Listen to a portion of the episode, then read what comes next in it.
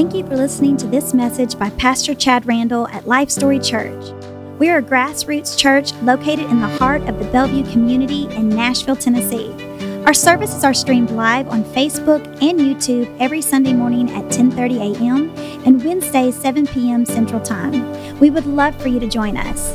Now here's Pastor Chad Randall.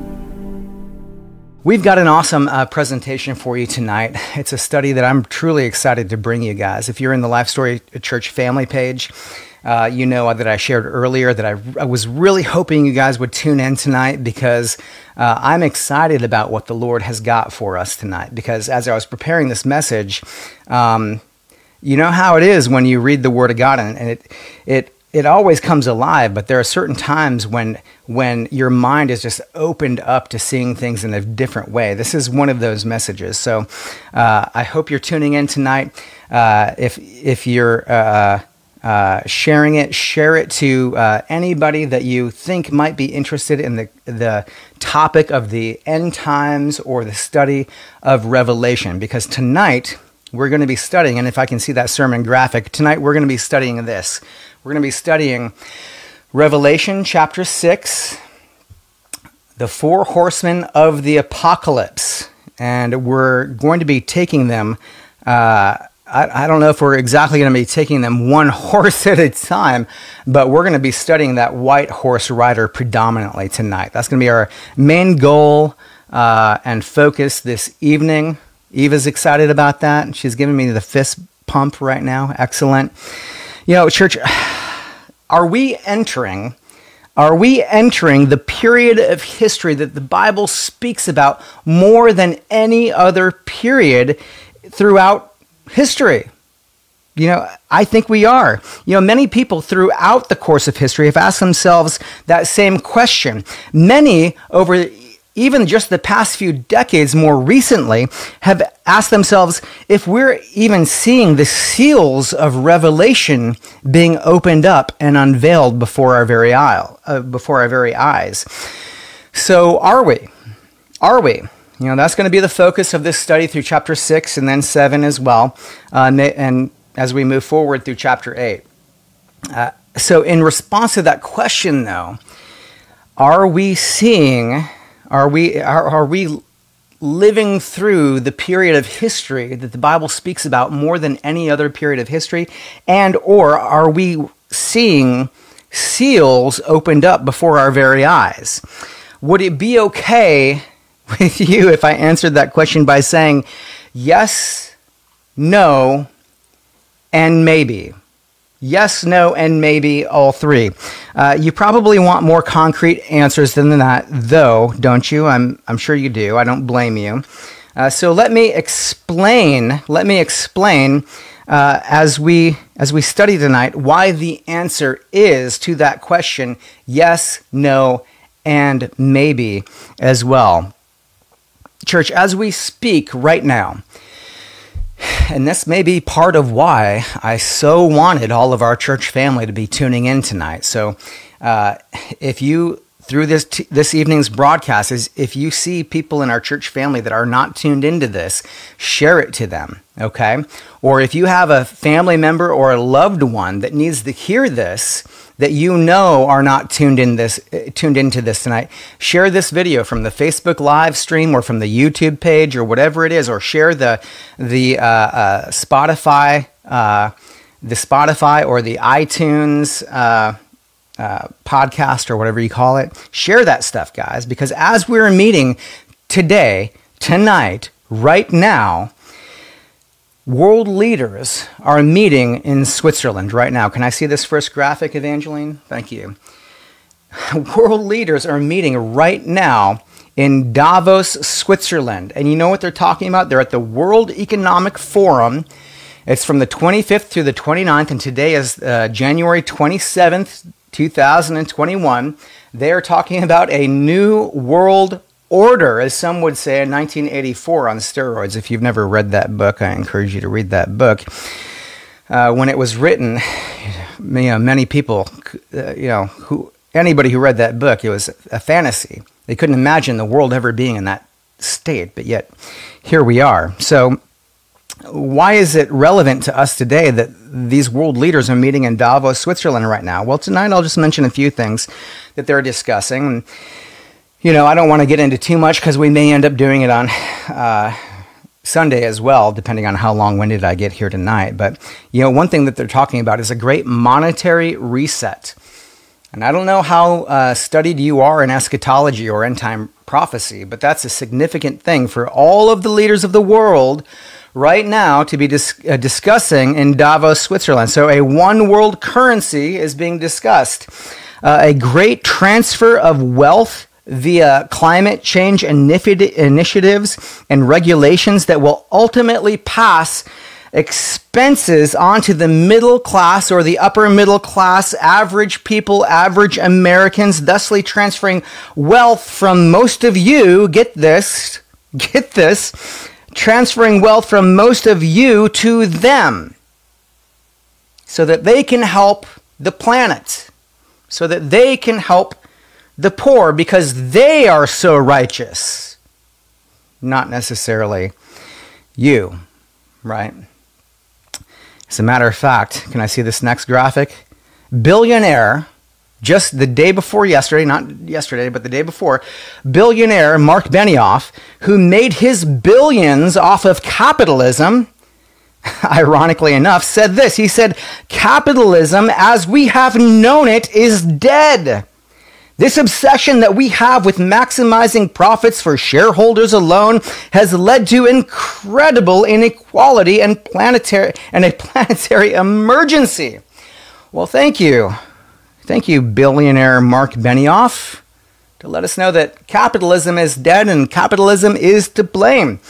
Adding this, uh, the president of France, Macron, he said this. Can I see this next graphic? He said this capitalism as we know it can no longer work. So, as we know it, it can no longer work. You know, I don't know what you guys think, but it seems to me that it's been working pretty good over the last four years. I think it's been capitalism has been working pretty good over the last four years, and certainly uh, it has been working pretty well since uh, its founding. A free market, let's be real here, guys, a free market has only created the wealthiest nation in the history of the world, thus creating the greatest exporter of charity and the greatest exporter of Christianity in the history of the world. That's this capitalism in this United States of America that they say is dead and can no longer continue to go on. Church. But you see here that they would rather handle all of that charity, all of that exporting of whatever is exported. They would rather handle that than you poor little serfs, considering that you are largely, you are largely small minded. You are largely, in their view, greedy, and you are largely, in their mind, racist. At least that's the message that they want to communicate. Those are the talking points, those are the straw men that they want to set up so they can justify stealing democracy, stealing your wealth. So, you know, if you've ever studied if you've ever studied governments of the world, you'll understand that what they're really trying to create is an oligarchy. An oligarchy is simply this, where very few have the power and business is truly partnered with government. There is no business, small or large, that is separate from government. Government regulates and business is good with it. They get rich, they get rich. And where's, where's the small businessman? Where's you, right? Well, you're not a part of the equation because you're small minded, you're a bigot, you're, you're not to be trusted with your own charity.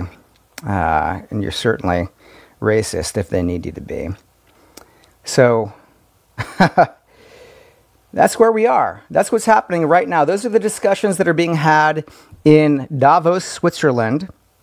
Those are quotes that are being pumped out of that meeting right now. And considering the year that we've had, guys, our economy and with our economy and civil liber- liberties being uh, attacked and surrendered to a lab engineered demonic virus, it's a real virus. Yes, it was. Was it engineered in a lab? There's far too much evidence now to say that it wasn't. Yes, it was. They think that because of all of this, they think that we are prime for the picking. Are you prime for the picking? They think we are. Justin Trudeau said this. Uh, I think he said it ba- best when he said this a few weeks back. Can we see that this next one? This graphic? He said, This is our chance. This is our chance to do everything that we've been talking about at our Davos meetings, the Great Reset. It's now we've got to do it. We, this is our chance. The, the, the global economy is down. The United States, the people of the United States have surrendered their economy willingly because of the, the fear propaganda. They've willingly surrendered their economy. They've willingly surrendered their civil liberties. When will we ever have a chance like this again? And they openly speak this way, church. Oh my goodness. So they might as well go for it. They might as well go for it. And while they're at it, while they're at it, you know, uh, they peddle a vaccine for lab created virus that they magically came up with in one year's time when it normally takes, you've got to understand this, church. It normally takes 10 years. That's the protocol. If you want to have a vaccine for anything, the regulation has typically been 10 years. Why? Because you've got to come up with the vaccine. That takes a while. Then you've got to test it and test it and test it. But typically, before a vaccine ever hits the market, it takes 10 years. Yet somehow, magically, here in 10 months, 10 months' time, they've got a vaccine. It's a miracle. It's magic, isn't it? It's not as, I, look, I could go full conspiracy theory here, and I'm not going to, all right? I'm typically more of a skeptic. So when I hear a conspiracy theory, there is that big part of me that's the huge skeptic. Just like when I watch uh, Fox, uh, well, sadly Fox News now, but uh, CNN, MSNBC, all of the ABC, CBS, I watch the news. I watch it as a skeptic. I just always have. So I watch it as a skeptic. You know, I've always been hesitant to be a, a Republican or a Democrat. My dad always said that he was independent you know, nowadays that might mean libertarian or whatever my dad would say, independent. And that just always stuck with me from a young age. I don't know, just, uh, you know, I just have a hard time uh, believing that believing people that promise you something year after year after year, election cycle after election cycle, they promise you something, promise you something, then they never deliver it, never deliver it. It doesn't matter what side of the aisle it is it's coming from, and then and then all the while the world completely continues to move towards this one world order or global whatever we're seeing happen before our eyes right now. So here we've got on top of all of this, we've got Trudeau saying We've got Trudeau saying, this is our time. This is our chance. Right at the same time, they're ro- because of the the virus has caused the U- the United States to to uh, uh, fall in such a way, the economy to fall. The people are giving up their civil liberties. It's time to. It's time now. Let's do it. This is our chance. At the same time, they're rolling out this vaccine this vaccine that normally takes 10 years. Call me crazy if i'm for being a skeptic if i think maybe they had the vaccine before. I don't know. Maybe they were just waiting. But in any case you know i don't know about you but i don't want to take a vaccine that has bill and melinda gates as an advocate. Two people two people who have famously called for population control. I don't are you hearing this for the first time maybe? I don't know. But these are two people I'm telling you, you Google it. Use Google and you'll find all of the headlines making excuses that make it sound wonderful. But then if you actually watch the videos, these people are actually calling for population control as a means to control uh, uh health crises in Africa. Well, you know, here's the thing is if we had less people, we'd have less sick people. What? Population control as, as, a, as an answer to poverty. You know what? If we had fewer people, then we'd have less poverty. In what mind is that a good plan to solve problems? You know what? Gosh, we've got a bunch of sick people. You know what? I guess if we killed them, then we wouldn't have as many sick people, right? How about this? We'll just kill them before they're born. That way they'll never get sick. You know what? That'd be great. Forgive me if I don't want to take a, a, a vaccine that has those two as the poster child advocating for the virus? Oh my gosh. So, all of that being said, all of that being said, it's understandable that some of you might might be thinking that this might be it. Are we entering the period of history that the Bible speaks of more than any other time, any other period? Period. Are we seeing the seals of Revelation being opened? Some, some people go as far as to say, or to ask, are we seeing the seals of Revelation being opened? So let's get to it. Are you ready? I, I don't I can't see it, but I'm hoping that some people are giving Eva's giving me a thumbs up. Are you ready? How about you guys online? Are you ready? Somebody say amen. Let's get to it. I love it. So tonight we're studying the four horsemen of the apocalypse. So can we go back to that uh, sermon title tile just for dramatic effect? Can we do that? Not to throw you off stream here, Eva. Thank you. And you guys who are just listening online, bear with me on the podcast. You know, the four horsemen of the apocalypse is a study of uh, Revelation chapter 6. There is no way around it. It's an incredible study. Before we do that, though, uh, let me say this. Let me paint it in this way. Uh, this is going to be part one. We're not going to get to all four horses tonight. So, if that's your goal, I want to wipe that off the map. So, if you feel like, boy, this is going a long time and we're not getting to horse the other horses yet, understand this is a series. Okay, so uh, get your notepad ready because we're going to study tonight. If you're not here to study tonight, uh, you, I mean, maybe you want to tune back in later when you've got your mind, when you're calm and you want, because we're going to study tonight. You guys ready to study? Come on now. All right. So before we head out on a trip, on a vacation as a family, I know we put the luggage rack on the roof, right? I've got to make sure that I get the oil changed right. And then when we're rolling out, we go get gas and then we go get coffee and we get snacks, right? That's what we do whenever wherever our little crew is rolling out to. That's what we got. There are certain things that we have to do before we head out on the journey. So uh, if we don't if we don't stop and get gas and snacks, we're not going to get very far, right? So, what I want you guys to understand is when we're studying Revelation chapter 6, we can't just like open up Revelation chapter 6 and just read it and expect to understand it. We've got to go get our gas and snacks first, okay? Well, context is everything. Context is our gas and snacks as we travel through Revelation. So I'm going to begin tonight in Zechariah, not Revelation chapter 6. I'm going to begin in Zechariah chapter 1, verse 7 through 11, if you'll join me. So here we are, verse 7. On the 24th day of the 11th month, so understanding this, this would be six days before the new year. Uh, it would either be six days before the Day of Kings, on the uh, creation calendar, or it would be uh, six days before uh, Yom Teruah, which would, uh, you know, uh, which is the, the religious calendar. On the 24th day of the 11th month, which is the month of Shebat, in the second year of Darius, the word of the Lord came to Zechariah, the son of Berechiah, the son of Iddo, the prophet Verse 8 I saw by night, and behold, a man riding on a red horse, on a red horse, and it stood among the myrtle trees in the hollows. And behind him were horses, red, sorrel, and white. Verse 9. Then I said, My Lord, what are these? So the angel who talked with me said to me, I will show you what they are.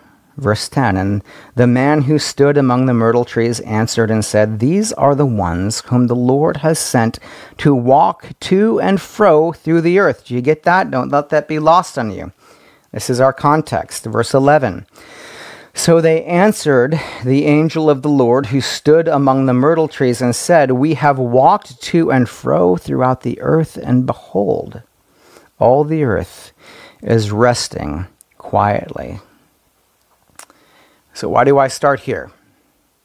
What I just say, context is everything. We won't get far without context. This idea of horsemen roaming the earth is not new. It's not as new and strange as it sounds. If you're just a New Testament Christian and you don't study the entire counsel of God, uh, you come to Revelation. I'm telling you, you will never understand Revelation if you don't understand Daniel. Just don't bother with Revelation until you have read Daniel, and for that matter, Ezekiel and for that matter, Isaiah. But at least read Daniel before you move into Revelation. Okay? This is not a new concept. It's not a weird thing, idea that there are horsemen. This is not a new spiritual concept that is coming to us out of the blue. The Lord has told us already, thousands of years, hundreds of years before uh, Revelation was even given to the, uh, John the Revelator, that horses roam the earth Okay? So it's not a new spiritual concept. What God what we need to understand is what God has done before he uses as a model for what he will do again time and time again. And this is what we call type and shadow. I referenced this on this past Sunday's message and you know, we got into a little deeper waters than we typically do on Sunday mornings, but thankfully we've got we've got the the crew crew to do the oaring, right? uh, the church body that, that can lift the weight or whatever you want to say. But this is not a new, a new concept. What God has done before, type and shadow, He will do it again. Why? So that you know that it's Him. So that you know that it's Him. Because why? Because He wants you to know that it's Him. It matters to Him that you know that it's Him. Why? Because my sheep hear my voice. My sheep hear my voice. Don't we? Don't we know that? And there's we'll talk about that as the uh, spring feasts come up in, in March and whatnot. My sheep know my voice. He wants us to know that it's Him. So that's your oil. That's your gas. Here's your snack. Are you ready? Because I'm gonna I'm moving quick tonight because I want to get into this stuff. Here's your snack. we got the gas. There's precedent. There's context. Let's move into the next part. Matthew chapter 24, verse 33 through 30. I'm going to read a bunch of scriptures to you, but I'm going to do it fast, so try to keep up, all right? Verse 3 Now he sat on the Mount of Olives. The disciples came to him privately, saying, Tell us, when will these things be? And what will be the sign of your coming? At the end of the age. And that word age there, we have to understand in the Greek, is the word eon. It truly means the end of an eon, an age, okay? It's not just like what's going to happen in 1965 uh, uh, or what's going to happen in 1834, what's going to happen in this next generation that's typically 70 years for the Jews. No, no, no, no. This is an eon. This truly means at the end of everything, the whole end of the age, guys. And so they're asking him, what's going to happen at, at the end of the world? You have to understand. Verse 4 And Jesus answered and said to them, Jesus answered and said to them, Take heed that no one deceives you. for as verse 5 for as many will come in my name for many will come in my name saying i am the messiah Under, in, important to understand that that word christ jesus christ is messiah in the hebrew and that means the, the promised one who will come and bring deliverance so i am the messiah and will deceive many Verse 6 And you will hear of wars and rumors of wars. See that you are not troubled. Isn't that encouraging for us today? If you're worried about certain things today with what we're seeing in the world, see that you're not troubled, for all these things must come to pass. But the end is not yet. So this is setup now, guys. This is setup. He's telling us that what we're about to read is going to happen but it's not the end yet. So don't think that if you just because you see these things happening that it's the end. It's not the end yet. Important words, okay? Verse 7. For nation will rise against nation. That word nation in the Greek is the word ethnos. That's where we get our word ethnic. In other words, we're saying, uh, uh the Lord is saying, ethnic group will rise against ethnic group. Are we seeing that today across the globe? Are you kidding me with all the race baiting that these Davos people are doing? Come on now. The, what the media is doing to our nation, if anybody is guilty uh, of the, the racial tension in this nation, it's the media. They want to put it on Trump. They want to put it on me. They want to put it on you. They want to put it on white privilege, right? Don't they?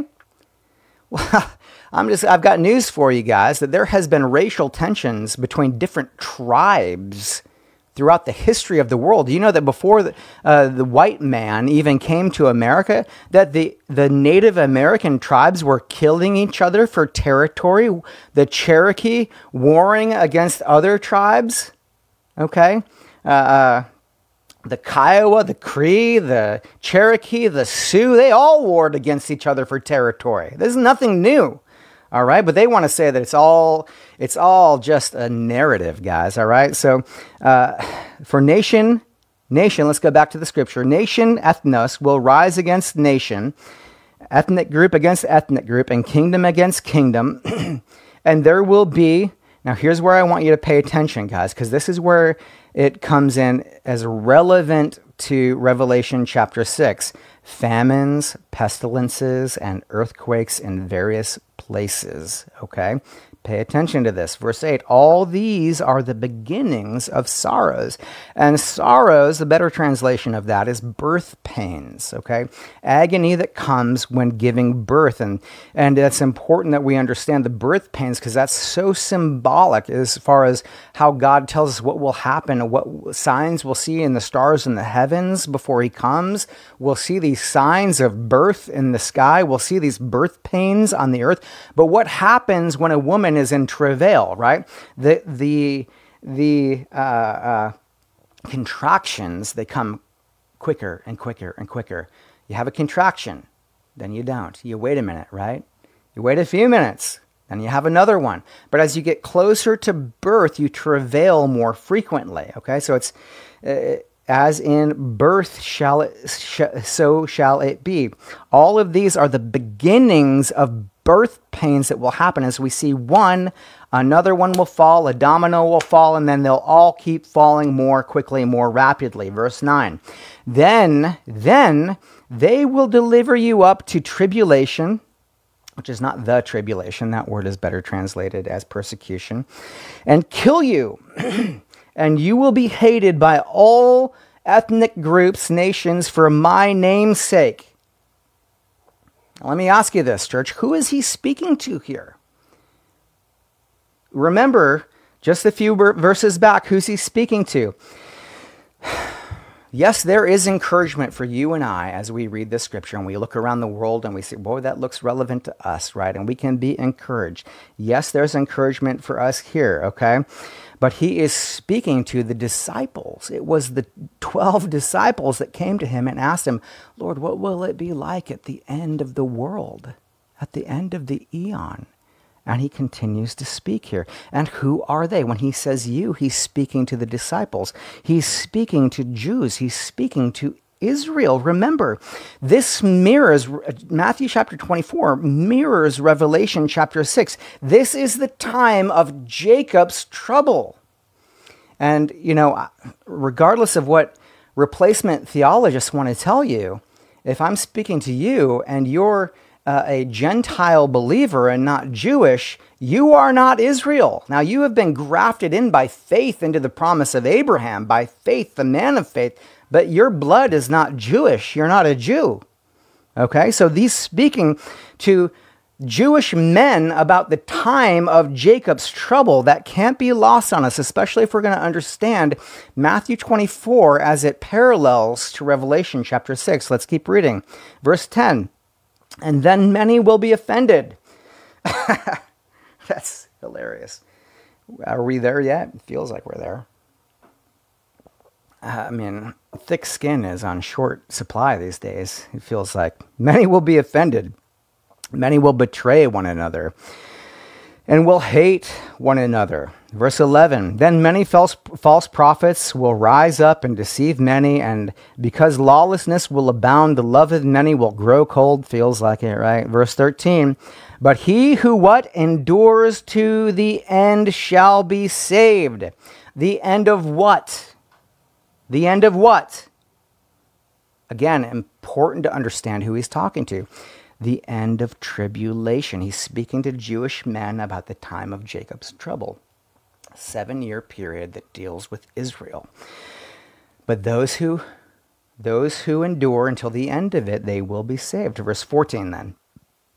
And this gospel of the kingdom, that it's a government and we're ambassadors, and Paul really, really carried that torch, didn't he? This gospel of the kingdom will be preached in all the world as a witness to all the nations. And then the end will come. And I've got to say that I think this idea of capitalism has really carried that torch further into this world than it could have ever been accomplished before. People question whether or not God was at the founding of the United States of America. I, first of all, give me an hour and I'll explain to you how he was and show you different ways that he was. But if for no other reason, it's this point that the gospel would be preached into all the world. We are the leading exporter of charity in the whole world. You think that God didn't found the United States of America? We are the leading exporter of the gospel in the history of the world. The Roman roads did great to spread the gospel in the first century, but nobody has done a better job than the United States of America to spread the gospel to India, into uh, Japan, into Asia, everywhere, globally, South America, Africa, everywhere, church. Come on now. That's it. This gospel of the kingdom will be preached into all the world as a witness to the nations. And then, and then, go back to the text, and then the end will come, it says. Then the end will come. Then the end will come. Verse 15. Therefore, when you see the abomination of desolation spoken of by Daniel the prophet standing in the holy place, whoever reads, let him understand. This is important, church, okay? This is important, okay? This is important. Come back to me because the Antichrist, okay? Here he says everything that's going to happen. And then he says in verse, verse 15, therefore, therefore, when you see the abomination, so who's going to see the abomination? Israel is going to see it. So he's saying, therefore, when you see it, the abomination of desolation spoken of by Daniel the prophet standing in the holy place. He, whoever reads this, let him understand. We talked about this uh, uh, all the way back in Christmas time, right? When we studied Daniel chapter 5 and so on, and 9 and 11 in the springtime.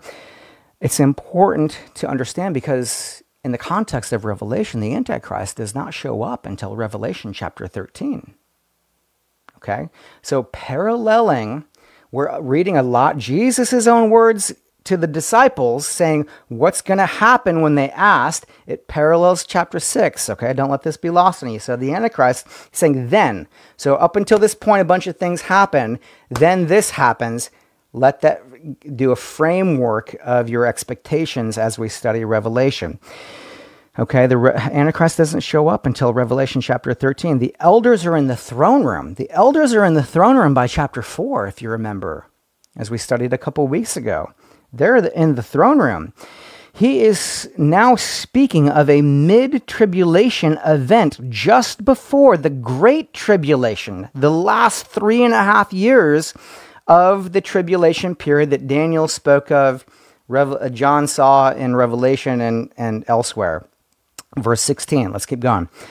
Then those who are in Judea flee to the mountains. 17, let him who is on the housetop not go to take anything out of his house and let him who is in the field not go back to get his clothes. Verse 19.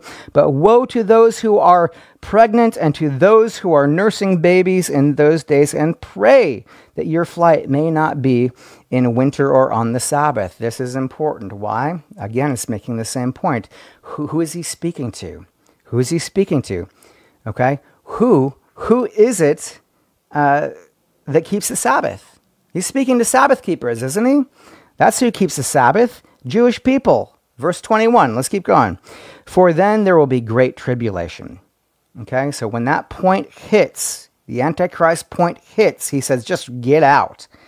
Okay, just get out at that point. Okay, because there will be tribulation such as has never been seen since the beginning of the world. Until this time, no, nor ever shall be again. Verse 22 And unless those days were shortened, no flesh would be saved, but for the elect's sake, for those days will be shortened for the elect's sake, for the for the uh, Jewish people, for their sake, it will be shortened. Verse 23.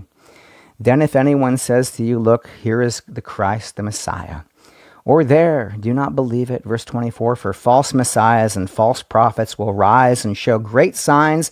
They'll do magic, deceiving wonders, wonders to deceive. If possible, even the elect would be deceived. Verse 25 See, I have told you beforehand. He loves to do that for us, doesn't he? Therefore, if they say to you, Look, he's in the desert, do not go out. Or look, he is in the inner rooms, do not believe it. Verse 27 For as lightning comes from the east and flashes to the west, so also will be the coming of the so also will the coming of the Son of Man be. This is an idiom. We talk about this every fall, right? Many of you are familiar with this idea if you're a part of Life Story Church or if you're a studier of end time prophecy. This is an idiom that points to the Feast of Trumpets. As lightning is seen from the east to the west, the beginning of the civil year, as they spot the the new moon in the sky, the twinkling of an eye, that moment, and the torches run east and west, we know it's an idiom, okay? So it leads me to believe that the second coming, church, and maybe this is a new nugget for some of you, it leads me to believe that the second coming will be on Yom Teruah. Okay? Beginning the end, beginning a series of the last three feasts being prophetically fulfilled. I don't know. But this doesn't mean that he can't also return for his bride on the same day, as we've also studied. Verse 28, let's go. Verse 28, we're trying to hurry through this. Verse 28, for what, wherever the carcass is, there the eagles will be gathered. A lot of speculation on that verse. I don't have time to get into. Verse 29, immediately after. All right? This is what I want to get to before we move into Revelation 6. Immediately after the tribulation of those days, the sun will be darkened, and the moon will not give its light. The stars will fall from heaven, and the powers of the heaven will be shaken pay attention to this. Everything that we have read that Jesus would happen before the mid trib point and then after, he gave it to the disciples. Okay? If you don't understand that, so much is going to be lost on you reading Revelation chapter 6. Okay? So here we are. The sun will be darkened. Sun will be darkened. The moon will not give its light. Blood moon, right? The stars will fall from heaven a lot of interpretation on that, whether it's physical or stars being, uh, uh, you know, angelic forces. And the powers of heaven will be shaken. Verse 30. Then the sign. Then the sign of the Son of Man will appear in heaven, and then, then. All these words are just small uh, words for us, transitional words for us. They're so important because then all the tribes of the earth will mourn. And they will see the Son of Man coming on the clouds of heaven with power, and they'll see him with great glory. And thusly, and there it is, the second coming is complete. Jesus tells, after this, Jesus goes on to tell the parable of the fig tree to offer timing of when these events will offer, or offer timing of when these events will happen in relation to uh, Israel and what I believe is the rebirth of the prophetic third kingdom of Israel that happened in 1948 as a timepiece for God's prophetic timetable. So, when should we expect these things? Well, the first thing that we need is Israel, right? Well, that happened in 1948, okay? And it's been just about a generation now since that happened. So, we should be paying attention, all right? Now, look, that is the fastest I have ever gone through Matthew chapter 24. So I hope you're proud of me. But we've got to get our gas and snacks before we get into Revelation, or we're not going to understand what's going on or what we're talking about. Okay? So understand all of that context. Understand what Jesus said they should expect in the end. And now John is taken up He's taken up into the throne room of God in Revelation chapter 4. He's in the throne room throughout chapter 4, okay? Then through chapter 5, we studied that 2 weeks ago. He's seeing the, all these different things and then and then the scroll is presented. Who can open the scroll, right? But then Jesus appears to open the scroll and that finds us right here in Revelation chapter 6 verse 1 and 2 and the four horsemen of the apocalypse come onto the scene. This idea that has been so uh, uh, powerfully presented in art and literature uh, throughout uh, our history, really, since it's uh, the writing of this, since the, John received the vision, we've had paintings and movies and everything else about this idea. Here it is the four horsemen of the apocalypse about to step onto the stage. Here they are Revelation chapter 6, verse 1 and 2. Let's read. Now, I saw when the Lamb opened one of the seals and I heard one of the four living creatures saying with a voice like thunder. Don't let that be lost on you. Like thunder. Underline that if you're following along in your Bible or you're taking notes. Come and see. Come and see. Verse 2 And I looked, and behold, a white horse. He who sat on it had a bow, and a crown was given to him, and he went out conquering and to conquer. Who is this guy? Let's take it apart. Are you ready?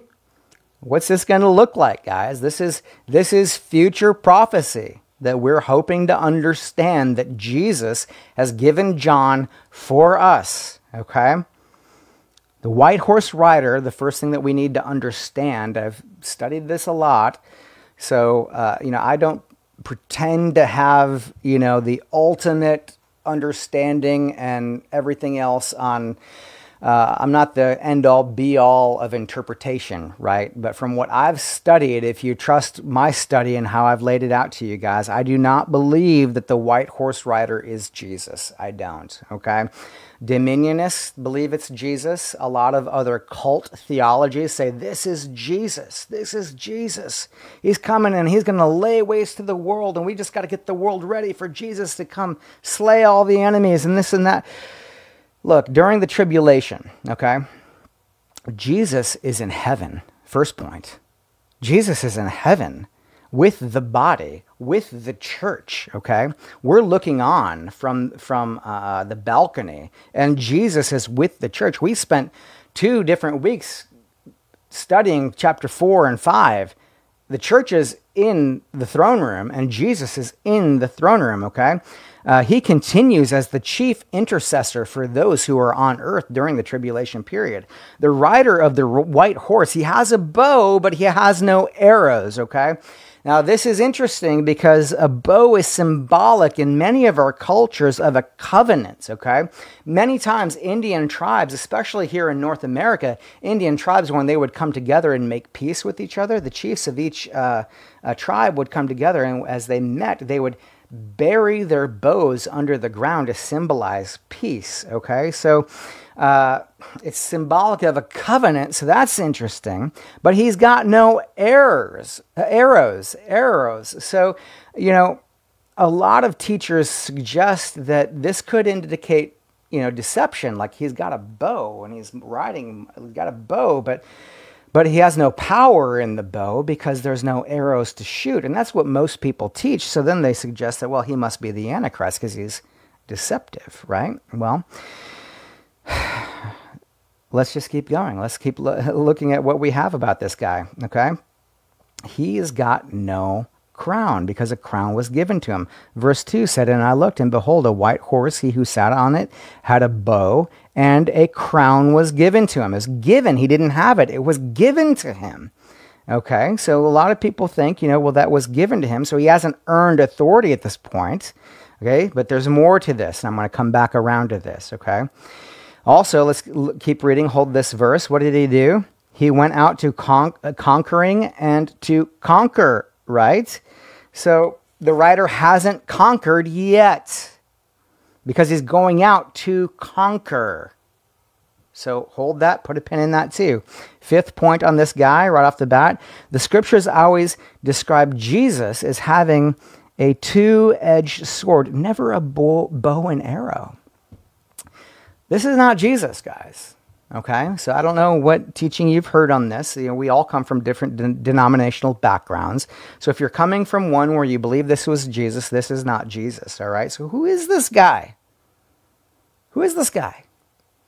Most popular the most popular teaching is is that this is the antichrist. This has got to be the antichrist. And if it's not jesus it's got to be the antichrist right? So because he's got a bow but no arrows so that's deceptive. If he's deceptive and he's riding a white horse it must be uh, the antichrist. And he's coming out to begin his uh, satanic assignment. That's what he's doing right? Well this writer as he goes out, he doesn't actually cause war, but he prepares the way for the next seal. So that makes a little bit of sense, right? We have an issue, though. We have an issue, though, with this, okay? Jesus released him when he broke the seal. Is Satan one of God's angels that he sends out? Is the Antichrist one of his horsemen that he sends out? Is the Antichrist one of the horsemen that roam the earth in Ezekiel all the way back to the beginning of tonight's message? God plainly portrays the Antichrist to John and Daniel as a beast. If this were the Antichrist, then, wouldn't blasphemy be written on him or something like that? Wouldn't he clearly define him as that man who he's clearly defined the Antichrist throughout Scripture? Why would he not describe him as the Antichrist here. You know, I just, for me personally, I just, I doubt that it would be ambiguous. I do. You know, he's never spared the Antichrist dignity in the past. Why would he spare him now? So let's make some observations here, okay? Uh, I want you to notice something exceptional about this horseman, okay? He is announced, he is announced with a voice like thunder. Can I go back and look at Revelation chapter 1, Can, uh, or chapter 6, verse 1? Can we look at that? Now I saw when the Lamb opened one of the seals, and I heard one of the four living creatures, which we talked about last two weeks ago, saying with, or yeah, whatever, verse chapters four or five, saying with a voice, What like thunder? Come and see, right? So this is exceptional compared to the other horsemen that we're about to learn about next week, okay? He's announced with a voice like thunder. Thunder. None of the other horsemen are announced with a voice like thunder. According to the Bible, when do you hear a voice like thunder? Throughout the scripture, think about it for a second. When do you typically hear a voice like thunder? Well, in John chapter 12, verse 28 through 29, we read this Father, glorify your name glorify your name. Then a voice came from heaven saying, I have both glorified it and will glorify it again. Therefore, the people who stood by and heard it said that it what? Thundered. It thundered. Others said, An angel has spoken to him. My goodness. Well, there's more than that, guys. I, don't have time to get through all this scripture tonight, so let me just read off a few for you guys. The Lord thundered from heaven. 2 Samuel chapter 22, 14. Take some notes and look these up on your own, okay, if you're really doing this study for real. The Lord thundered from heaven, and the Most High uttered his voice. Then in Revelation chapter 14, Revela- Revelation chapter 14, verse 2, reads, And I heard a voice from heaven like the voice of many waters, and like like the voice of many uh, and like the voice of thunder excuse me. And i heard the sounds of the harpists playing their harps. And in 1 samuel chapter 7 verse 10 now samuel was offering up the burnt offering and the philistines drew near to the battle against the against israel but the lord thundered with a loud thunder, with a loud thunder upon the Philistines that day, and so confused them that they were overcome before Israel. Guys, come on now, here. Hear me now. Just having a white horse can't single you out as being the Antichrist, can it? Surely not. Jesus himself rides in on a white horse in Revelation chapter 19. But this poor guy, This poor guy gets singled out as the Antichrist because he's the first to come onto the scene on a white horse. I don't think he's the Antichrist. So, who is he? Well, That bow he has is not a rainbow. He's not Jesus, right? It doesn't say iris. It's not, it would be gra- grammatically incorrect to say iris and say he's Jesus. The bow in Scripture, and this is so cool. I hope you're enjoying this. The bow in Scripture is symbolic of a man's strength. That's it. Genesis chapter 49. Again, I'm going to give you a few scriptures because we don't have time to go through. So if you're a student of the word and you're here with us tonight, write these scriptures down as I move through them, okay? Genesis chapter 49, Verse 23 and 24 reads The archers have bitterly grieved him, shot at him, and hated him. But his bow remained in strength. His bow remained in strength. And the arms of his hands were made strong by the hands of the mighty God of Jacob. David then said of Jonathan in 2 Samuel chapter 1, verse 22 From the blood of the slain, from the fat of the mighty, the bow of Jonathan did not turn back. Mm.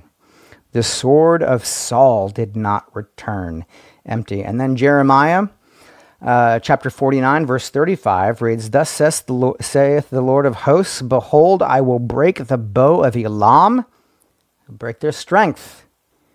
Will break their strength. The foremost of their might, the bow of Elam is their might there it is. The bow is the might. God said he would break their bow. That is, he would break the foremost of their might. And I'll give you one more. Hosea chapter 1, verse 5.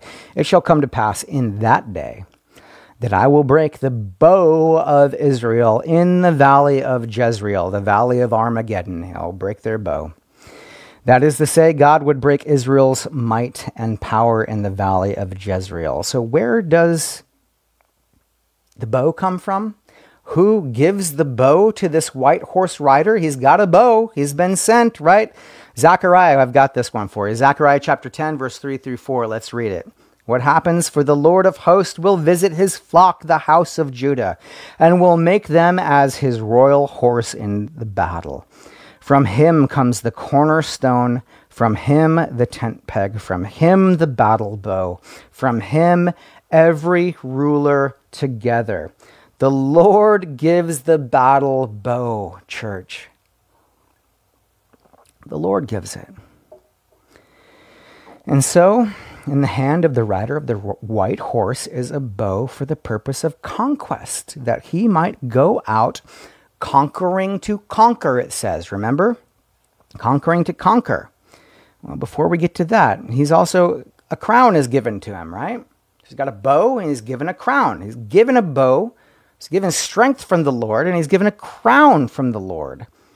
So he's not a ruler. He doesn't already have his own crown, right? We already mentioned that a minute ago. Well, interestingly enough, there are two Greek words that are translated as crown into our English. The first is the word Stephanos, and the second is diadem. We've heard that before. Diadem comes in the dreams. Uh, when we talk, uh, when we get into our study of Christmas time, right? The dreams uh, coming out of Syria and Cyrus and everything else, right? Uh, diadem is a word for a truly a king's crown. Stephanos is different though. Stephanos is a wreath.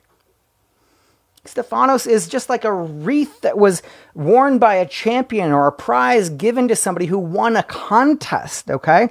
Uh, in the ancient athletic games, they would be given a Stephanos as a reward, especially in the Greco Roman world.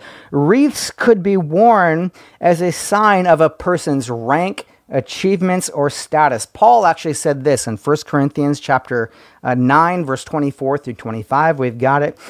Do you not know that those who run a race shall run, but one who receives but one who receives the prize?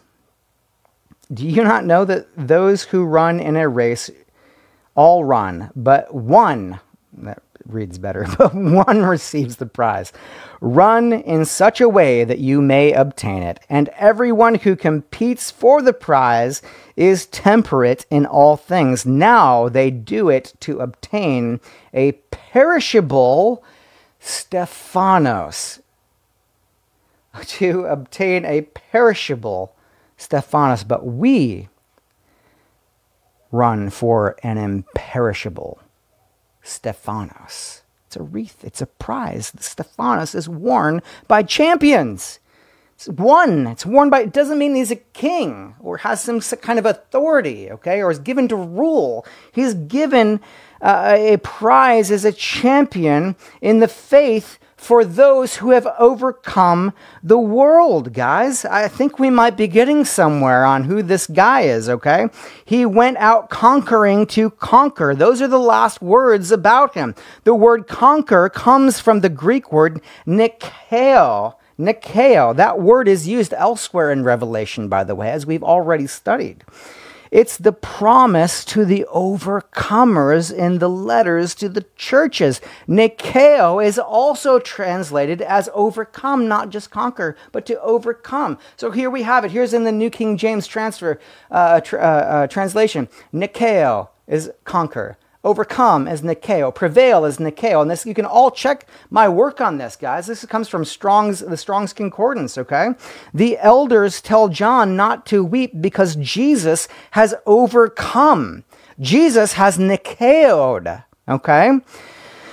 Then suddenly, as the first seal is loosed and a voice like thunder is uttered, John looks and a white horse appears with its rider going out to Nikeo and to Nikeo. It doesn't necessarily mean death and destruction yet here. He's going out to overcome, okay? He is going out overcoming to overcome. That's what he's doing. So, who is he? Why must this man come first? It's another question part of this question, isn't it? Why is he the first to ride in conquering? Why is he the first to ride in overcoming? What did Jesus say about one who was to come first? Do you remember? Matthew chapter 17, verse 10 through 11 reads, And his disciples asked him, saying, Why then do the scribes say that Elijah must come first? Jesus answered and said to them, Indeed, Elijah is coming first and will restore all things. This rider, church, could be none other, none other than the prophesied prophet that Malachi of Malachi chapter uh, 4 verse 5 and 6 gave us. He is so powerful that God calls him potentially Elijah the prophet. He is the last stand potentially. If it were not for his appearing, then God would have simply raptured the small faithful remnant and completely destroyed the world for being in such a miserable state. But how does he do things? He does things type and shadow, type and shadow. How he's done them before, he will do them again. The spirit of Elijah, church, we are promised, will be upon the earth in the end times before Christ comes again for his bride and ultimately at the end of the tribulation period. Uh, and we all, as Christians and studiers of the prophecy, know that, right? But we have a tendency to think that, no, this must be the Antichrist. And Elijah's obviously one of the two prophets, and they kill him halfway through the tribulation. And that's the forerunning of the. I get that. I'm not saying that's not him, okay? But this first rider, guys, hear me now, could be coming so that God does not have to destroy the world completely and everyone on it completely as in as in the days of Noah so shall it be at the coming of the son of man Elijah came Elijah came in the in the form of John the Baptist to prepare the way for Jesus. He readied hearts men's hearts. He readied men's hearts for the message of reconciliation. John brought a message of repentance. Get your heart, see things for what they are, that you are desperate without a Savior. Repent of your sins. And then Jesus came with the message of reconciliation, guys. We might be looking here at a type and shadow in Revelation chapter 6 of John the Baptist. Hmm. Just so perhaps to preserve a remnant not necessarily among the church, but quite possibly among the Jewish people. Malachi chapter 4, verse, uh, uh chapter 4, verse 5 and 6. Let's read it. Behold, I send you Elijah the prophet before the coming of the great and dreadful day of the Lord. When?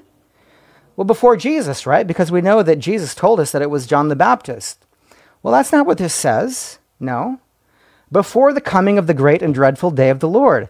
And he will turn the hearts of the fathers to the children, and the hearts of the children to their fathers, lest I come and strike the earth with a curse. Notice he must come before the great and dreadful day of the Lord.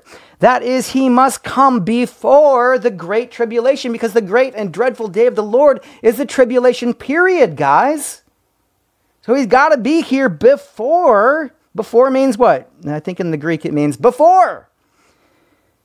He must begin the restoration process so God doesn't utterly destroy the earth. The Lord says, Lest I come and strike the earth with the curse. We just read it. In other words, God is saying, I, I send you Elijah, the prophet, so that I don't have to strike the earth with a curse, utter destruction. That word in the the Greek is cherem, the word for curse. It's the same word for utter destruction that God used about Jericho. Do you know how bad he destroyed Jericho? Utter destruction. Utter destruction. Again, one was saved from Jericho. Do we see these type and shadows yet? Come on now. We talked about them on Sunday. Remnant saved from Sodom and Gomorrah. Remnant saved when their backs were against the, the, the uh, Red Sea and Pharaoh was coming to enslave all the Israelites again, right? Backs against the wall when it started to rain. The flood of Noah. Joshua chapter 6, verse 17 reads Now the city shall be Cherem doomed by the Lord to destruction. It and all who are in it. Will this be an end time prophet? I just pose this to you, okay? This is what we do. This is studying eschatology and being open minded to, uh, to different teachings, right? Will this be an end time prophet that will prepare the bride of Christ to be ready for the marriage supper of the Lamb? Is that the first thing that God does? It would be so like him. It would be so like him. As John the Baptist prepared the people to be ready for the Lord at his first coming, is this the same spirit and prophet that will prepare the bride of Christ for his second coming? The rapture of the church? I don't know. The rapture of the church is coming, and it's coming quickly. As I open tonight, we see we see revelation unfolding before our very eyes. Do we have to rewind it to Davos? We see a global government, a global currency stepping forward to put down civil liberties. Guys, to put down freedom. The church, the bride of Christ, must be made ready. Must be ready, must be made beautiful. Doesn't the bride, isn't she made ready before the wedding? Don't you, all you girls, doll up before you go out on date night, right? The bride must be beautiful and ready for the marriage supper of the Lamb. It's an interesting thought, isn't it? So, we'll close here tonight. I'm happy we made good time on getting through all that. You might need to rewind some of it. We moved pretty quick. Are we entering? Let's go back to the beginning, our first question. Are we entering the period of history that the Bible speaks of more than any other? Yes. Yes. Are we seeing the seals of revelation being opened yet?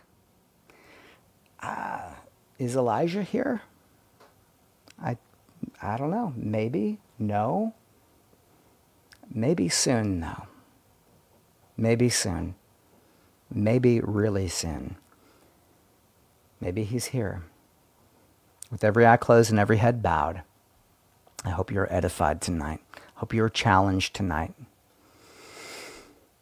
Let's pray.